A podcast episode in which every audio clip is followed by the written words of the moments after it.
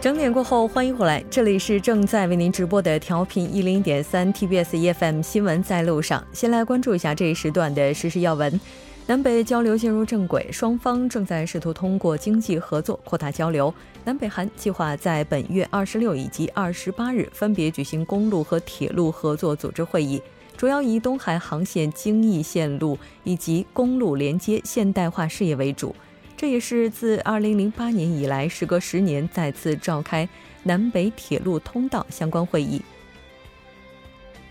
美国国防部长马詹姆斯·马蒂斯将于本月二十六日至二十八日访问中国，并计划中国之行结束后访问韩国，举行韩美国防部长会谈。路透社表示，马蒂斯此行是为了磋商北韩与美国首脑会谈结束后的北韩无核化以及韩美联合军演等问题。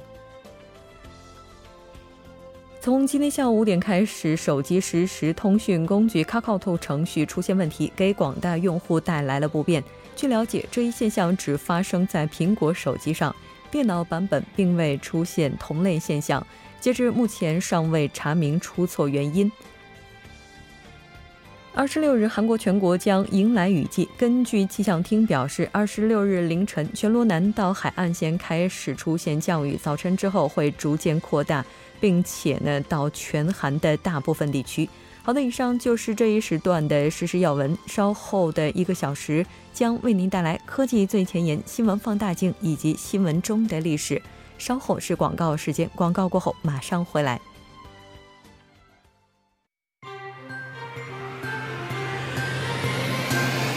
发现新科技，体验新生活，带您了解科技最前沿。好了，欢迎回来，科技最前沿带您了解最前沿的科技信息。接下来马上请出老朋友董科。董科你好。木真你好，很高兴和您一起来了解今天科技最前沿的信息。还是先来看一下今天的主题是什么。好的，如果呢你是一名爱狗人士，那你肯定会觉得跟狗在一起感觉非常好。哪怕呢你不是一名百分百的爱狗人士，哎，可能哎也是偶尔想要拍拍那些可爱狗狗的头。嗯，那我想说的是啊，这个对于有患有癌症或者是创伤后应激综合症，或者是哪怕这个痴呆综合症的这些患者，那治疗犬都是一个非常好的治愈的陪伴角色，陪伴的这个伙伴的角色。嗯，那这个我们都是知道的。所以呢，我今天想讨论的话题就是说，这个治疗犬它能够创造治疗奇迹，但是呢，这些狗狗本身它们喜欢自己的工作吗？嗯，哎，这个问题问得好，因为我之前看过有这样的一个数据，就是说凡是养宠物的人，他们患上抑郁症的概率是比较低的，那也就意味着这些陪伴动物，他们确实是能够比较有效的去缓解人类的这种紧紧张的情绪哈。那刚才也问到了，说这些狗狗他们是不是开心？那咱们还是先来看一下这个研究的情况吧。好的，那我们其实做这个东西，首先我们是从治疗犬身上得到了一个正反馈。那但是呢，我们有些人就好像我们有些人在工作的时候，他并不一定，虽然他工作的效率很高，但他本身可能也并不是感受到这种工作的效率，这种这种工作的乐趣而去工作的。嗯，那一样，所以说我们就想，哎，那狗狗既然在付出的时候，那它应该是得到回报，也是非常重要的这一个东西。如果不喜欢做的话，我们要不要强制它？那就好像这个东西当然是从这个点来出发的话，我们可以看到啊，你像是治疗犬在全世界数量它是非常大的。那就比如说在美国，它就拥有超过五万只的治疗犬，而且你像是现在在挪威、巴西这些国家，它们也越来越受欢迎。经过各种组织的这个培训和认证，然后这些狗呢就和他们的训练员来到医院等场所和患者互动，哎，以及安抚陪伴患者。他们的工作呢，这个成果是显而易见的，对吧？那让为怎么也是说呢？就说因为我们现在正在越来越意识到治疗犬的重要性，所以呢，这个治疗治保障治疗犬的心理健康，让他们为患者提供更多更好的康复协助，自然也就成了一个越来越重要的这个研究课题。嗯，那但是这个研究的话，它到底是怎么进行的呢？首先呢，这个研究人员他要测量狗唾液中的皮质醇水平。嗯，那这个皮质醇可能很多人没听说过，它是一种激素。那这种皮质醇这种激素呢，它会随着这个感自身感受到的压力升高，哎，而升高。那化验这个标本一般取自这个治疗犬在家的期间或者是在医院工作的期间。不过呢，不管是这个狗狗它是感受到良性压力还是烈性压力，这个皮质醇的水平呢都会随之升高。嗯，你就比如说哈，这么一只狗它喜欢玩球，那球抛出去之后狗开始追球，那这个呢就能提高它的皮质醇水平。那另外呢，当狗狗它如果说受到你打它了，然后它感受到这种来自心理的压力，它不高兴，它的皮质醇水平也会提高。嗯嗯，所以因此呢，这个科学家呢就分三个类别录制和分析了二十六种这个犬类行为。首先是这个友好行为，你就比如说像是这个接近人类或者是这样趴在地上玩耍打这样这样跟狗狗一起玩的这种行为。嗯，然后呢是中度压力指标，你就比如说是狗狗的这样表现出来舔嘴唇然后颤抖，嗯，然后哎对，然后就这样就是稍微感受到压力了。然后就是高压力行为，你就比如说这样狗狗哦哦这样呜咽。对，那科学家们就发现啊，这个经调查的治疗狗在家的时候和在医院的时候，这个皮质醇水平呢并没有太大的区别啊。嗯，那就说明他们那说明上他们不管是在家休息还是在工作的时候，他们并没有没有承这个没有承受到这种额外的这种不同于家里的来自于工作的压力。嗯，那其实这个精心设计的研究呢，从细节层面来看的话，其实是比较有价值的。因为你想想，对于这个狗经历的不同活动，以前的研究呢，这仅仅是提供有限的信息，或者是根本就没有提供这类信息，因此很难确定什么活动让狗的压力水平变高。嗯，哎，但是不管怎么样，如果这些狗狗它们的作用就是去帮助一些患者来减压，他们自己好像受到一些压力也是在我们的预料当中嘛，那这个结果是怎么样的呢？那根据科学家们的这个研究结果来看啊，目前这些基本情况还是让人比较安心的。首先呢，这个应用动物行为科学的这一项研究呢，这就调查了来自全美五家不同医院的一百多名患者，还有二十六只参这个参与治疗的狗狗。那这个呢，就是这一领域此类研究中研究规模最大的一次研究了。那他这个研究的结果就指出，儿科癌症病房的治疗犬并不会因为工作而焦虑。那事实上呢，大多数情况下，他们似乎很享受自己做的事情。那另外呢，科学家丽莎·格伦也在二零一七年发表的这个对治疗犬福利的研究成果上，这个表述哎跟上面这个刚才提到的这个发现基本一致。而对儿科癌症病房的治疗犬的研究发现啊，在某些活动中，狗狗呢它似乎它并不光是没有感受到压力，反而呢它好像是更快乐。嗯，对，就是好像比比起抚摸狗狗或者拉它呢，这个孩子们和狗交谈或者玩耍的时候，它更能引发狗狗的这种友善的反应。嗯，那科学家一般认为这是因为一些活动对狗来说更有趣。那这个结果呢，对训练员而说是有益的信息，他们可以更多的组织哎狗狗们喜欢的活动。嗯，那要是按照这个思路顺下去的话，也就是说我们是可以把这些狗狗非常放心的去交给这些需要他们的患者。呃，基本上可以这么认为吧，不过也不尽然了。那我举个例子，你看，就是我们首先呢，还是要选择最合适的治疗犬来陪护病人。嗯，就是说，我们要密切观察治疗犬，才能了解他们喜欢什么活动。虽然有时候他们这个表现和实际感受并不一致，就好像我们这个工作的时候，哎，虽然我们表现出来很热爱，但是跟我们的感受可能只是假装出来的。那就。就有这么一个研究呢，他就发现，那表现出最多压力行为的狗呢，也展现出最友善的行为。也就是说，这些狗呢，它可能只是更明显的表达自己的感受，并不是说它这个压力它没有没有接受到。那这个研究者呢，他也补充到，和任何工作一样，选择合适的候选人是非常重要的。没错。那许多人呢，希望自己的狗参与到当地社区的治疗工作中，但这并不意味着他们的这个狗狗适合这类工作。嗯，所以呢，这个治疗犬的培训师、持证者还有主人需要发现狗狗真正热衷的活动，而不是一味的让他们忍耐。就比如说，哎，这个一只狗它是应该它主动引起注意，还是需要被贿赂才能这个发起互动。这贿赂这个词不知道用的好不好了。那当他看就是当这些狗狗们去看望患者的时候，哎，当然我们他更需要的是这个对彼此都有互利的这种互动。嗯，所以说狗狗呢，真正热爱自己的工作才是最重要的。对，没错。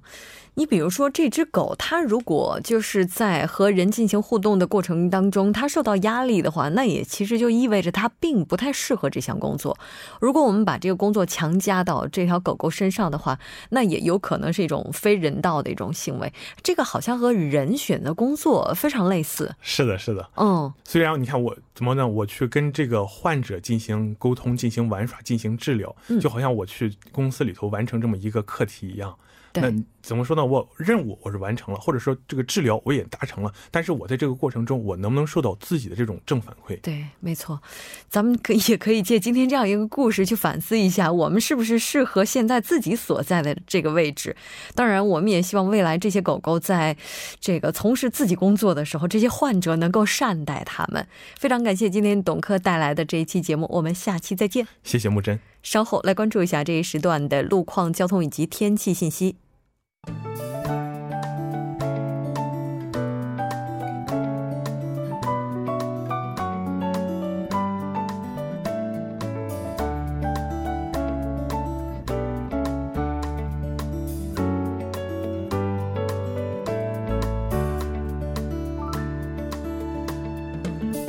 晚间七点十二分，依然是由程琛为大家带来这一时段的路况及天气信息。继续来关注晚高峰时段首尔市的实时路况。第一条消息来自退西路新塘站至汉阳工业高中方向，目前呢，在该路段的三车道上正在行驶着一辆消防车，还望途经的车主们保持安全车距，及时避让。接下来是在千户大路广场十字路口至千户大桥北侧路段，不久之前呢，在该路段下行车道上进行的道路施工作业已经结束，路面恢复正常。下一则路况来自残院路高速客运站至纽科瓦百货商店方向，早间时段呢，在该路段的一车道和二车道上进行的道路维修施工作业已经结束，但目前受到晚高峰的影响，该路段拥堵严重，请来往的车主们保持安全车距，小心驾驶。好的，我们继续来关注天气。韩国本年度的梅雨季节已经拉开了序幕，明天雨水在内陆中部地区首发，预计中部地区明天的降雨将会从凌晨时段开始，一直持续到明天的傍晚时段。气温方面呢，伴随着降雨的来袭，高温短暂退场，不过在本周的后期高温还会反复，从本周四开始热力呢将会再次升级。一起来关注首尔市未来二十四小时的天气预报。今天夜间至明天凌晨阴转小雨，最低气温二十二度，明天白天阴转小雨，最高气温二十四度。好的，以上就是这一时段的天气与路况信息，我们稍后再见。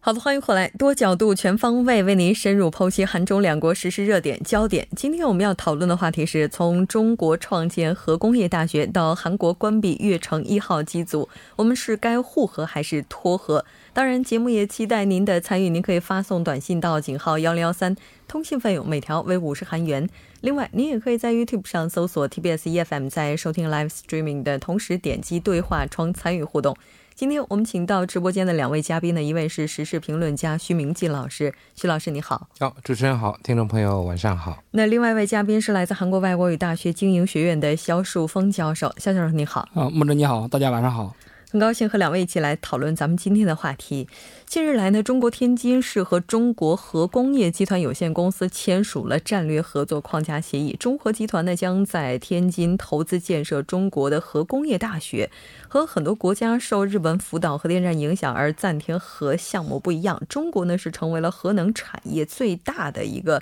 成长型市场和少有的亮点。但另外一方面呢，韩国是进入了文政府时期啊，就逐步的走向脱核。无论是从去年的古里一号机组停止运转呢，到前一段时间越城一号机组的关闭，无不反映着韩国核电政策的走向。咱们今天就来讨论一下相应的话题。其实核能这个概念是非常宽泛的，那如果说到和我们生活息息相关的，肯定是核电站了哈。毕竟核电站它只需要消耗很少的核燃料，就可以产生大量的电能。那这个经济效益是有目共睹的。咱们先来看一下，就是中国、韩国两国核电所带来的这个经济红利都有哪些？其实中国的核电发展的是比较晚，其实是随着中国改革开放之后，中国的核电才起步发展的。嗯，中国我们最著著名的就是广东的大亚湾核电站，应该是一九八五年开始建设，八七年开始投入使用的。嗯，这个核电和水电一样，它的建造成本呢是比较高的，一般几十亿美金，但是它的运营成本相当低，而且它比较清洁，还是一种低碳的这种新的能源。核电发展对中国增强这种能源保障啊，还有确保能源的安全呢尤为重要。中国的目前这个油气能源它的依赖度非常高，对外依赖度，它石油大约 百分之七十 逼近 百分之七十 就是对外的依赖度进口，另外它这个天然气这个对外依存度也逼近 百分之四十， 所以说这个中国的油气这些能源进口来源呢而且过于单一，而且它这种运输通道呢相对说不确定性比较多，所以说这个适当的加大这个核电开发对提升中国的能源自给这个能力呢是非常重要的。嗯，另外这个核能我们说它不仅可以发电还可以取暖，而且中国这个尤其北方我们知道冬天它都需要取暖，之前呢是以煤炭，所以它这个环境啊一些雾霾啊所以问题比较严重，所以说利用这个核电来进行取暖啊就可以啊、呃、对这个治理雾霾啊就我们说清洁供暖，这是一种新的这种方案啊、呃、举个例子来说，中国企业最近推出了一个叫啊、呃，低温啊、呃、供热堆为中国的北方这些呃地区呢进行供暖。嗯，他说一座四百 M W 的这种低温供热堆呢，它的供暖面积可以达到两千万平方米。哇，这个是什么概念呢？就相当于二十万户三居室的这个家庭使用的这种热量。嗯，所以说这对打赢这种蓝天保卫战、对提升中国经济这种发展的档次呢，是非常的重要。嗯。其实如果要是真的就是我们能够安全的去使用它，可以预见的是我们的空气质量肯定要比现在好，但问题就在于这个安全性方面了，是吧？我们来看一下韩国这边吧。就是刚才肖教授也介绍过，这个其实这个核电站的建设费用是比较高的，那是不可否认的、嗯、但是呢我们举个例子来说吧，这一克铀它通过裂变产生的能量呢跟这个九桶的石油还有三吨的煤是相仿的，嗯，那而且呢，这个成本也是建成了以后只要百分之十就好，不像其他的什么包括天然气在里面的这些油啊、煤啊加起来要百分之五十啊，嗯，所以说这个就是运作的费用也相对的要低，嗯啊，就是初期投资要多，还有这个刚才肖教授介绍说，中国的这个油气的进口跟韩国比的话，那干脆不能比，因为韩国呢。嗯，可以说是几乎我们不敢说百分之百，但是呢大概百分之九十几都是要进口的。当然现在我们说的百分之九十几有一部分是因为韩国一些这个公司、啊、到外国去呃，所谓的签合同的方式也不管什么方式也好、嗯、从那边自己提油嘛、嗯、但是那成功的也不是那么多啊。不管怎么样呢，韩国呢这因为没有这种油气的这个资源，所以呢几乎都要进口、嗯、那么现在又说了啊，如果说这个油气涨价了那怎么办以后啊，所以说呢核呢其实这个核电呢呃，其实韩国呢是从这个一九五六年开始要这个要准备啊，要建造这个核电站，然后一九九七年呢第一座就是这呃去年就是关关闭的那个古里一号机组开始建成以后呢、嗯、到现在其实是说实上说实话呢为这个韩国的这个工业发展经济发展呢真真的是做出了呃，莫大的贡献，那是不可否认的。还有呢，因为现在韩国啊也成为了这个核电站的出口国了，它可以把这些技术拿到外国去卖、嗯、现在呢可以说是现在排名世界第六，也是